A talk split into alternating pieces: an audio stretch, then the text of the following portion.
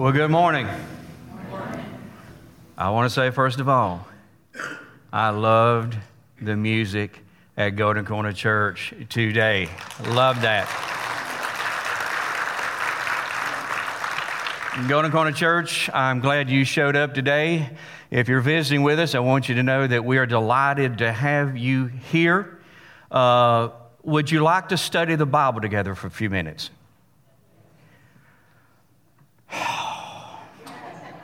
Let's do that again. Would you like to study the Bible together for a few minutes? Yes. Good, because that's what we're going to do. So I'm hoping that you would uh, be open to that. Uh, we are currently in a sermon series that revolves around the life of a man named Joseph.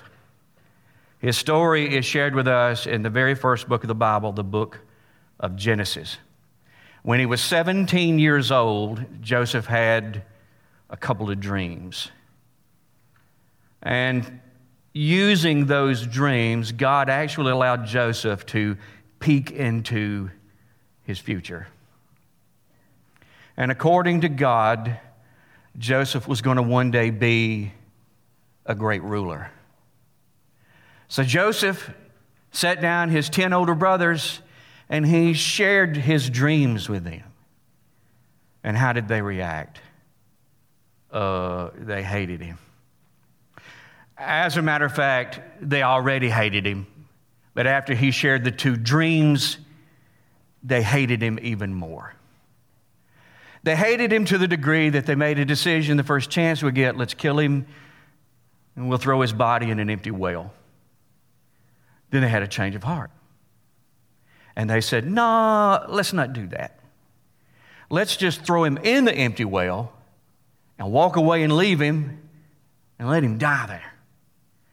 Then they changed their mind again and they decided, no, we want to get rid of him, but there's a better way. Let's sell him to slave traders who'll take him far, far, far away from here and we'll be rid of him. Joseph watched in horror as his own brothers sold him to Ishmaelite slave traders for 20 pieces of silver. Those slave traders shackled him to all the other soon to be slaves. And they started a 300 mile journey to the land of Egypt. Now, on an average of 20 miles a day, that's a 15 mile trek. 15 long, difficult, lonely, challenging, frightening days. At night, when Joseph lay under the heavens looking up into the night sky, I wonder what he said to God. Would you put yourself in his place for just a minute?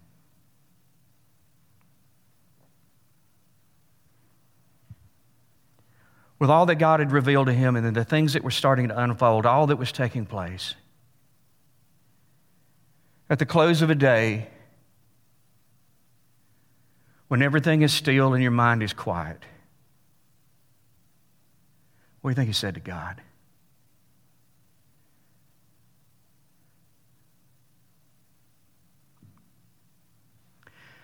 I think he had a lot of questions. Like, God,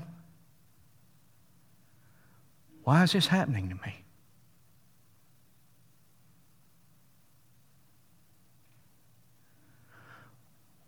Why did you stand by and let them do that to me?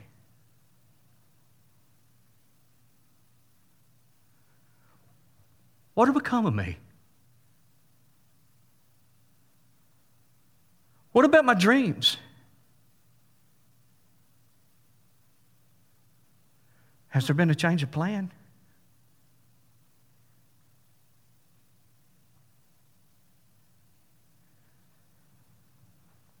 Have I done something wrong?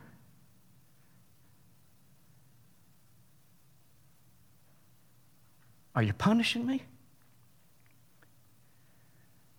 Are you even up there? Are you listening to me?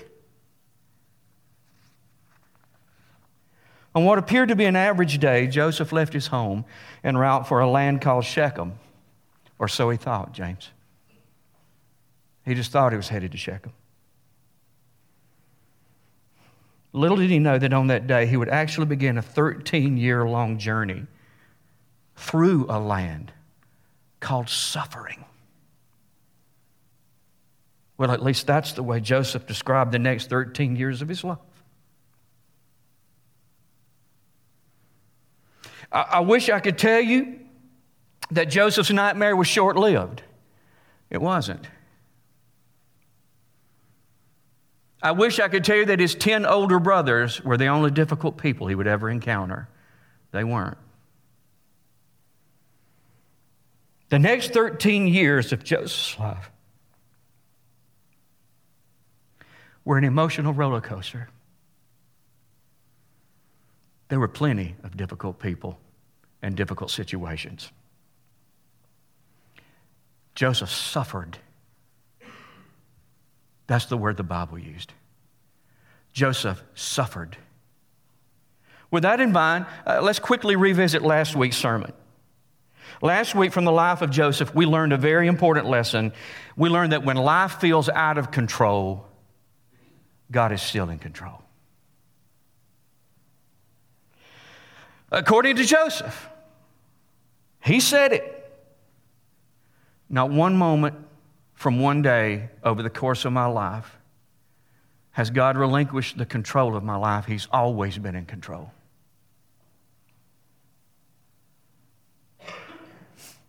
If that's the case, here's my big question How do you explain the suffering? Are you with me?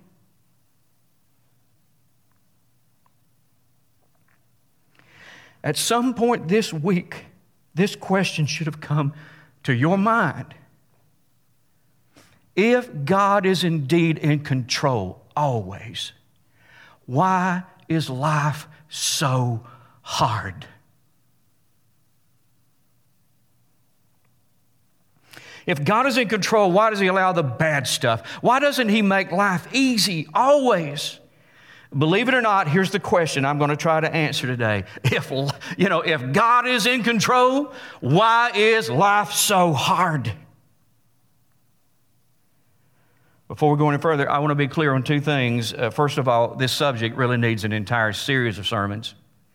So I, I, can go ahead and let you know that when, when the service is over, you're still going to have questions that I didn't answer. So you understand that? The second thing I got to be clear on, and, and some of you may have been confused about this, I'm just going to make it real clear. I'm not God. You ready? You got that? Just in case, I want to clear up any misunderstandings. And some of you are like, we knew that. Uh, I'm not God. Here's what I'm saying is, I cannot possibly explain everything that God does. None of us can. There's an element of the workings of God that will be a mystery to us as long, uh, as long as we're on this side, as long as we're living in this life. His thoughts, his actions are on a plane that you and I cannot attain. All we know about God is the little bit that he's chosen to reveal to us. I do want to, however, start with Joseph, and here's the question we'll start with. If God was in control of Joseph's life all along, why did he allow him to experience so much suffering? To answer that question, we have got to understand God's purpose for Joseph. And what was that purpose? You say, well, his purpose was to make him a king or a ruler. Well, that wasn't really God's purpose, it was simply part of God's plan. God's purpose was to use Joseph to save lives. Now, where you get that at? That's what he, t- when he finally met up with his brothers and he tried to explain to them, here's what's going on. He said, God sent me here not to be a king, not to have authority and power and, and not to be blessed with riches. And he sent me here. Here's the purpose. He sent me here to save lives. A throne was simply a vehicle that would enable Joseph to better fulfill God's purpose for his life, and that was saving people. Now, let me explain, because some of you are thinking, I'm, not sure I'm following. Let me explain it. There was a famine coming, and God knew this. And the famine was going to last seven years, and the famine was going to be so severe in its nature that entire countries were going to be laid waste. And so God already at this point begins a, a rescue operation, and He sets things in motion. And his goal, his purpose was to save thousands of people from starvation. His goal was to save entire countries from starvation. And he decided that Egypt would be the headquarters of his entire rescue operation. Why Egypt? Because Egypt was the only country on the planet at that time that had the infrastructure to pull this off. So he chose Egypt. He said, I'll do it in Egypt. And I'll rescue people by the thousands. I will rescue countries. And in particular, I'm going to rescue the nation of Israel, this fledgling, embryonic nation of, I'm going to rescue Israel. Now, to rescue Israel, this was God's plan. I got to put a Hebrew, I got to put a Hebrew in a prominent, powerful position in Egypt to ensure that in the midst of this rescue operation, Israel is spared. And guess who the Hebrew was? It was Joseph. And why was God so intent on saving the nation of Israel? You say, well, they were his chosen people. That's part of it. But remember this emerging from Israel, thousands of years later, would be a Savior Someone who would live a perfect life, die on a cross, bearing the sins of the fallen human race so that people just like you and I could be saved. Do you see the genius of this plan? Do you see the scope of it? God's purpose for Joseph was to save lives, save countries, and even save souls. Now let's look at the plan. If God's purpose is going to be fulfilled, God had to move Joseph down to Egypt. And how did he do that? God used suffering to move Joseph. God used suffering to move him. You got to be asking a couple of questions on that. You got to be why? Why would he do that? Why didn't God just do this the easy way? And in particular, why did he have to drag this out over a 13 year period of time? I think the answer is found in Psalm 105, right in the Bible.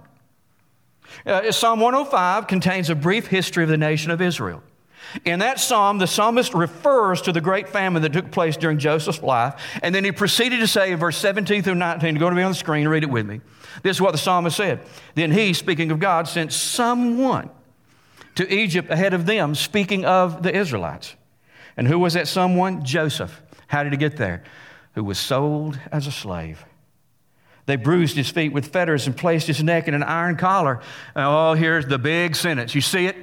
Man, this is big. Until the time came to fulfill his dreams. In other words, that 13 long period of time. Until the time came to fulfill his dreams, what was God doing? You see it? The Lord tested Joseph's character. The Lord tested Joseph's character. That verse is critically important to us. Here we find the answer to our question. If God was in control of Joseph's life, why did he allow him to experience so much suffering? God was testing Joseph's character. The word test implies two words proving and improving. You still with me? Because listen, man, we're talking about Joseph, but we're talking about you.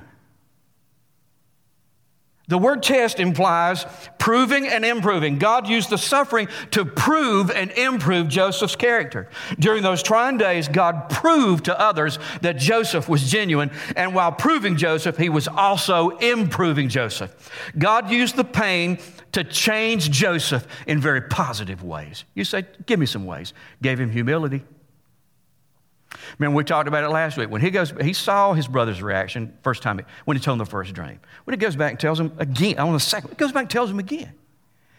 We said that might be the evidence of pride.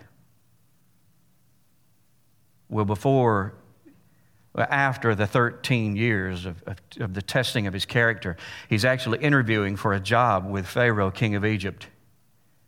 And Pharaoh began to brag on him and said, They tell me you can and do this and you can do that and you've got these abilities. He said, Got to stop you right there, Hoss.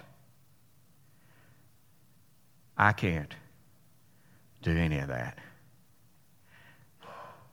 But God can. He was given humility through this test of his character. He was given wisdom. We did conclude that maybe it wasn't pride, but it was certainly unwise for him to go back to those boys a second time. But in this same interview with Pharaoh, king of Egypt, Pharaoh said, We need somebody really wise to head up this rescue operation. And he turned to all of his, all of his advisors, the wisest men in all of Egypt. And He said, I can tell you one thing about this cat. I, I ain't never, notice he was Southern, he said, I ain't never seen anybody with as much wisdom as this young man. Where did he get that at? He got it in the land of suffering. It was there that God honed administrative skills that he, was, he would need. It was there that God strengthened his faith, faith that he was going to need.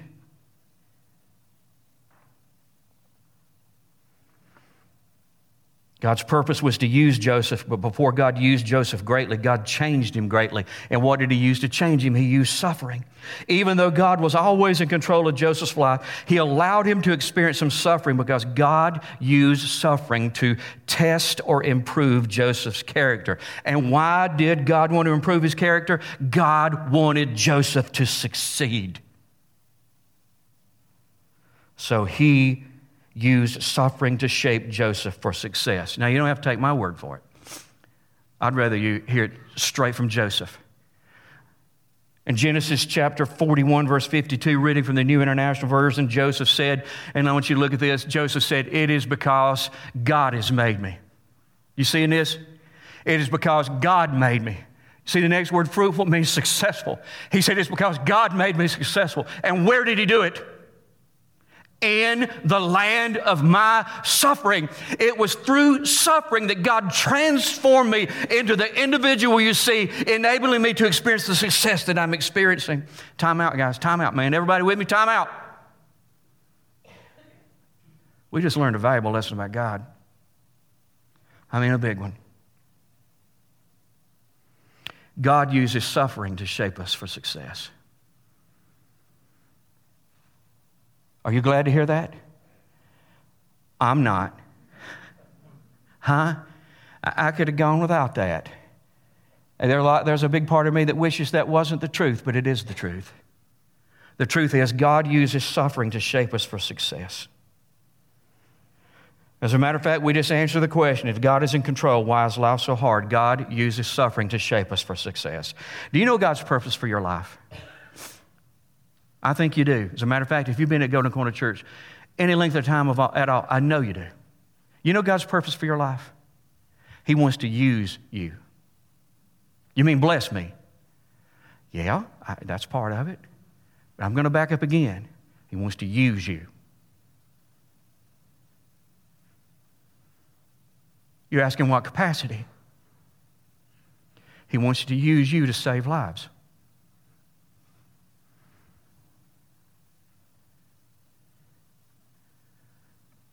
I think lots of lives.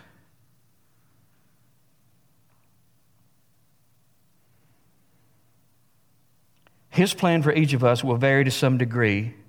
He undoubtedly lead us down different paths, but his purpose is the same. God's purpose is to use us to save people. We may possess different strengths and weaknesses. We will have different personalities, interests, occupations, mailing addresses. However, we all share the same purpose. God's purpose is to use each of us to save people, not from a, an approaching famine, but from the consequences of their sins. That's God's purpose, and God wants each and every one of us to be wildly successful at bringing people to Him. Therefore, God is at work within us, shaping us for success. God uses suffering to test and improve our character.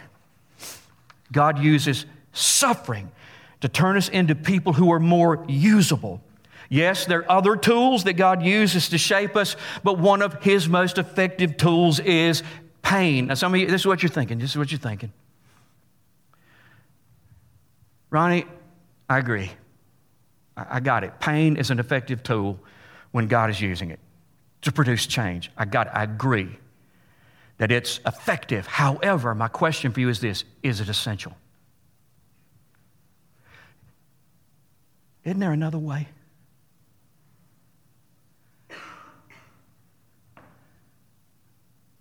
Don't you think we could be changed without the introduction of pain into our lives at different periods of our journey? Don't you think, Ronnie? No. I don't. We human beings are stubborn and we are proud and we are resistant to change. But there's one thing that, that we seem to respond to when all else fails pain.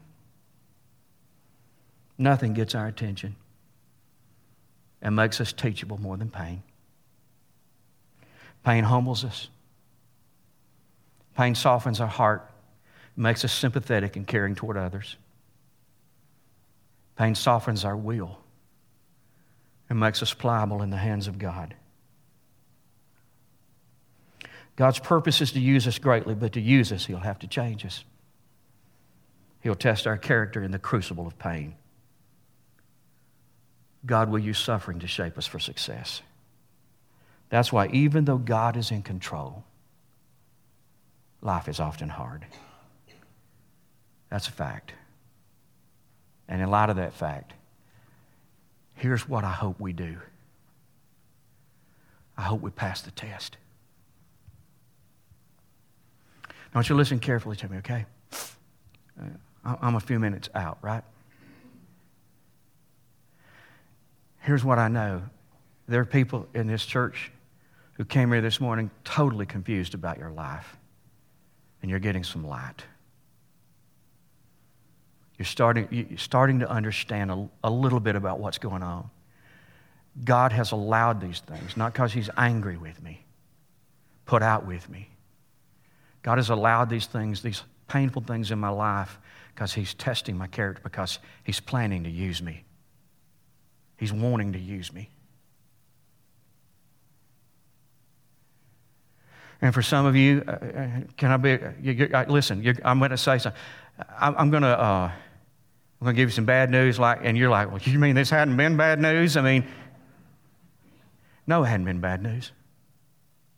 The good news is God plans to use you. And He wants to use you so desperately that He takes a personal interest in you and adjusts the circumstances of your life to change you so that He can use you.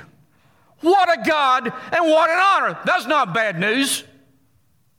And some of you are not in the test right now, but here's what I got to tell you you will be one day.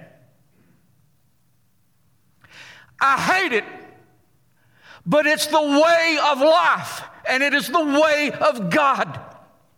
And when that day of testing comes, I want you to pass the test. You go, Ronnie, how do we know we're passing the test? We grow. Remember, God tests our character to improve our character. The purpose of the test is to help us grow and then grow some more, and then grow some more until at some point in our lives, people can look at us and see Jesus in us. That's a lot of growth.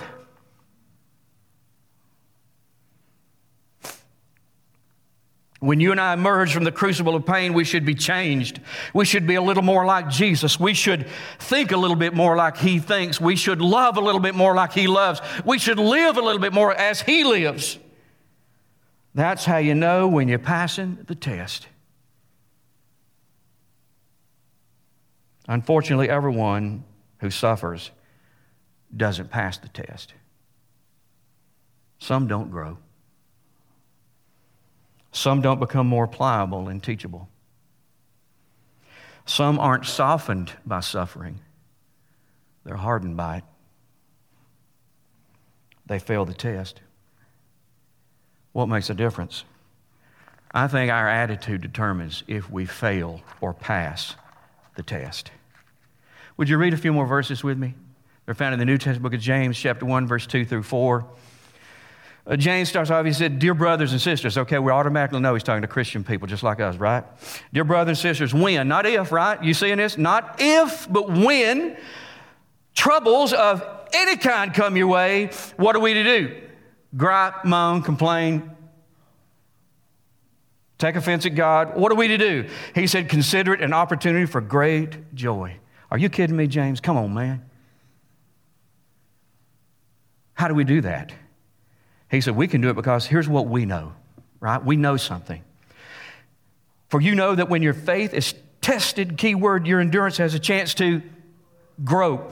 He said, So let it. For when your endurance is fully developed, you will be perfect complete, need nothing. In other words, your character will take on a keen resemblance to the character of Christ. According to James, we consider times of testing an opportunity not just for joy, but get this great joy, he said.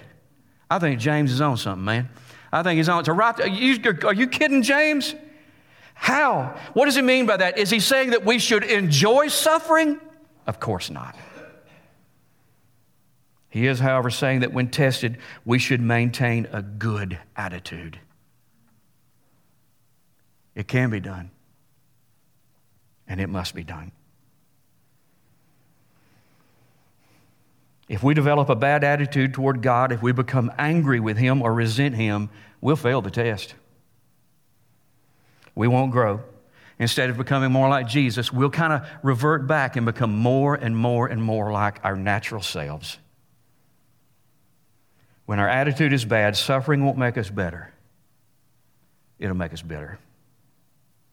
So, how do we keep a good attitude when we're being tested? We must remember that even though at this point in our life, life is not good, the test is being supervised by a God who is good. And if we'll be patient with Him, the outcome of the test will be a harvest of good that is enjoyed by a multitude of other people. To stay positive, we must recognize what the test means. It means that God plans to use us and use us in greater ways than He already has.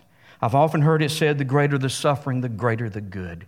Maintaining a good attitude requires heavy doses of the Bible, honest conversations with God, true fellowship with other Christians, and lots and lots and lots of grace.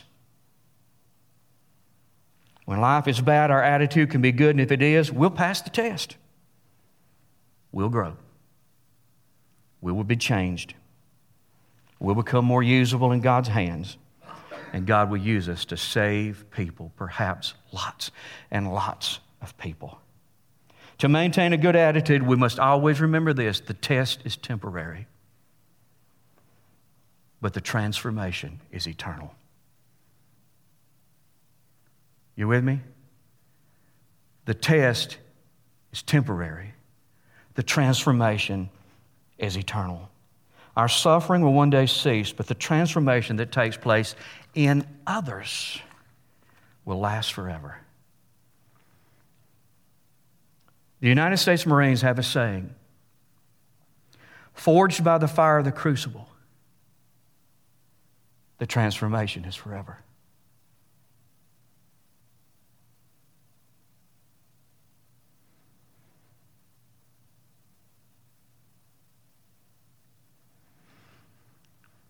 Only recently have I learned the significance of those words.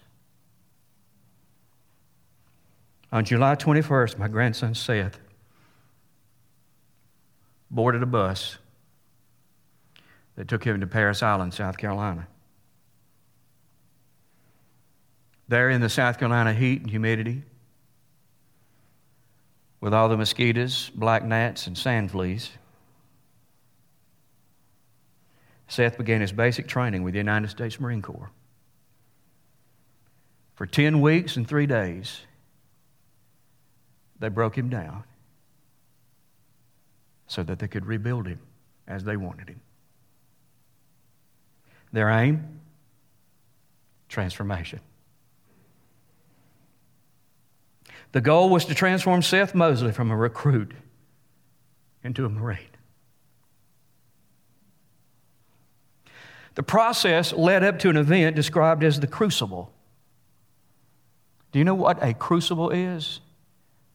It's a severe test designed to manifest change or produce change. The Marine Corps crucible lasts 54 hours. And during this 54 hours, some of you may be Marines. During this 54 hours, these recruits are to a great degree deprived of sleep and food. Uh, I think they're allowed six hours sleep, and they get two meals, two MREs. Now, during this 54 hours, they got to carry a 45 pound pack, and they're going to hike 48 miles. And in the dark of night, in the heat of the sun, they perform 65 training operations. They're designed to test their, them mentally, physically, their skill set, their values. The crucible is an opportunity for these recruits to prove to themselves I'm changed. It's an opportunity for them to prove to their fellow recruits I'm changed. It's an opportunity for them to prove to their commanding officers I'm different than I was 11 weeks ago. It's an opportunity for them to prove themselves and an opportunity for the transformation to be refined. Only upon completion of the crucible are these recruits referred to as Marines. For Seth, the crucible began at 2 o'clock Thursday morning. And I had our clock set.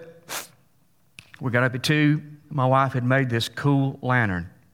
It's the coolest thing I've ever seen. And for him, in, kind of in his honor, but it was two, we were going we lit it at 2 a.m. and we were going to leave it uh, on until Seth had completed the crucible.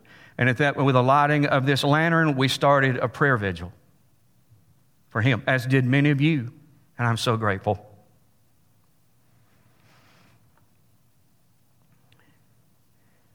At 8 o'clock Saturday morning, after 54 hours of severe testing, Seth and his fellow recruits, recruits marched to the top of a place called Edson's Ridge, where in a private sacred ceremony,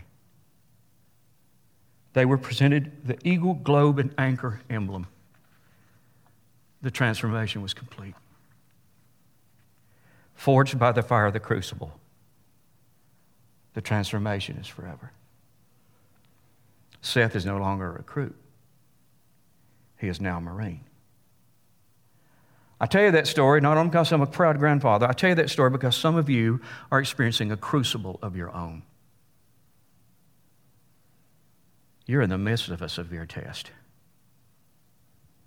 You are exhausted, wounded, and very confused. The test has been long and demanding, and that's an understatement. Under these extreme conditions, it's easy to lose hope and perspective, and maybe that has happened to you.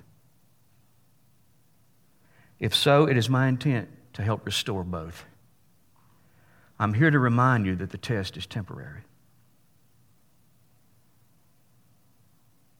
Just as Seth's crucible ended, so will yours. I'm here to remind you that the transformation is forever. God is going to use you greatly.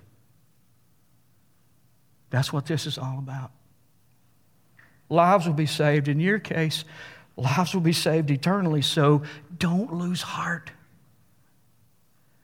Don't give up. For those in the crucible, I want to close by sharing some verses with you. They're in the New Testament book of 2 Corinthians chapter 4, verse 8 through 18. They were written by the Apostle Paul to people who were in the midst of the crucible of pain, maybe just like you are this morning. Would you read them together with me? Listen to these words. Paul said, We are pressed on every side by troubles, but we're not crushed. We are perplexed, but not driven to despair. We're hunted down, he said, but never abandoned by God we get knocked down, don't we? but we are not destroyed. Look at these next two words through suffering. Through suffering, our bodies continue to share in the death of Jesus so that the life of Jesus may be seen in our bodies. Yes, we live under the constant danger of death because we serve Jesus, so that the life of Jesus will be evident in our dying bodies. So we live in the face of death, but this has resulted in eternal life for us. I don't believe that's the way it's worded, is it? For you, he said. My suffering has been for you. But we continue to preach. Because we have the same kind of faith the psalmist had when he said, I believed God, so I spoke. We know that God who raised the Lord Jesus will also raise us with Jesus and present himself together with you. All of this that we've gone through is for whose benefit? Yours. And as God's grace reaches more and more people, there will be great thanksgiving and God will receive more and more glory. That is why we never give up. Though our bodies are dying, our spirits are being renewed every day, for our present troubles are small, he said, and won't last very long. Yet they produce for us a glory that vastly outweighs them and will last forever. So that we don't look at the troubles we can see now. Rather, we fix our gaze on things that cannot be seen. For the things we see now will soon be gone. But the things we cannot see will last forever. Forged by the fire of the crucible, the transformation is forever. Let's pray.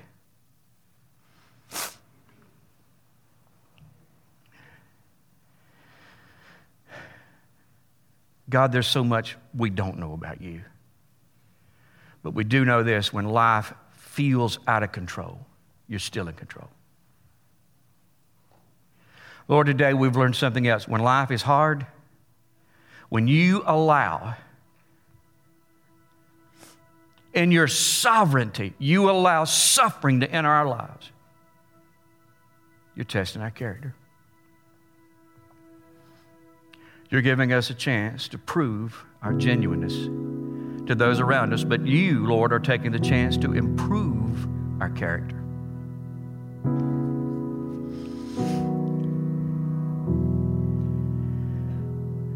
Oh, God, help us get this and see.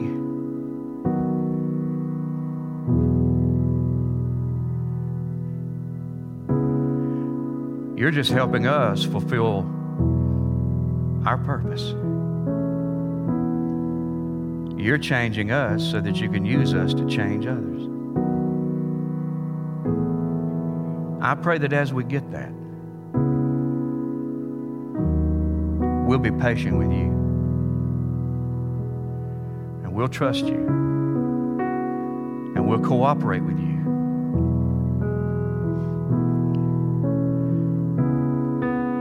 Lord, there are people here in the crucible of pain right now, and this is what I pray. Pray they'll pass this test. I pray that soon they graduate from this time of testing.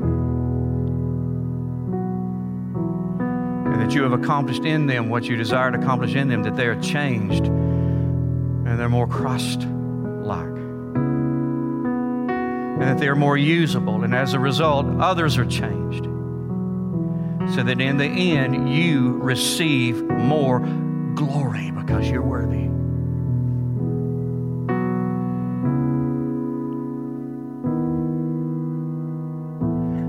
Maybe this is a good time for us, God, to pause and say thank you for everything that's come to us in this life that caused us to hurt everything that ever frightened us, everything that ever confused us. Lord, we see the genius of it now as we look at it from your perspective. We're yours. You change us any way you want. so that you can use us any way you want. That's our prayer. That's our prayer, God. Offer it up to you in the name of your Son, Jesus Christ. Amen. Thank you so much for coming. I just hope you have the best week ever.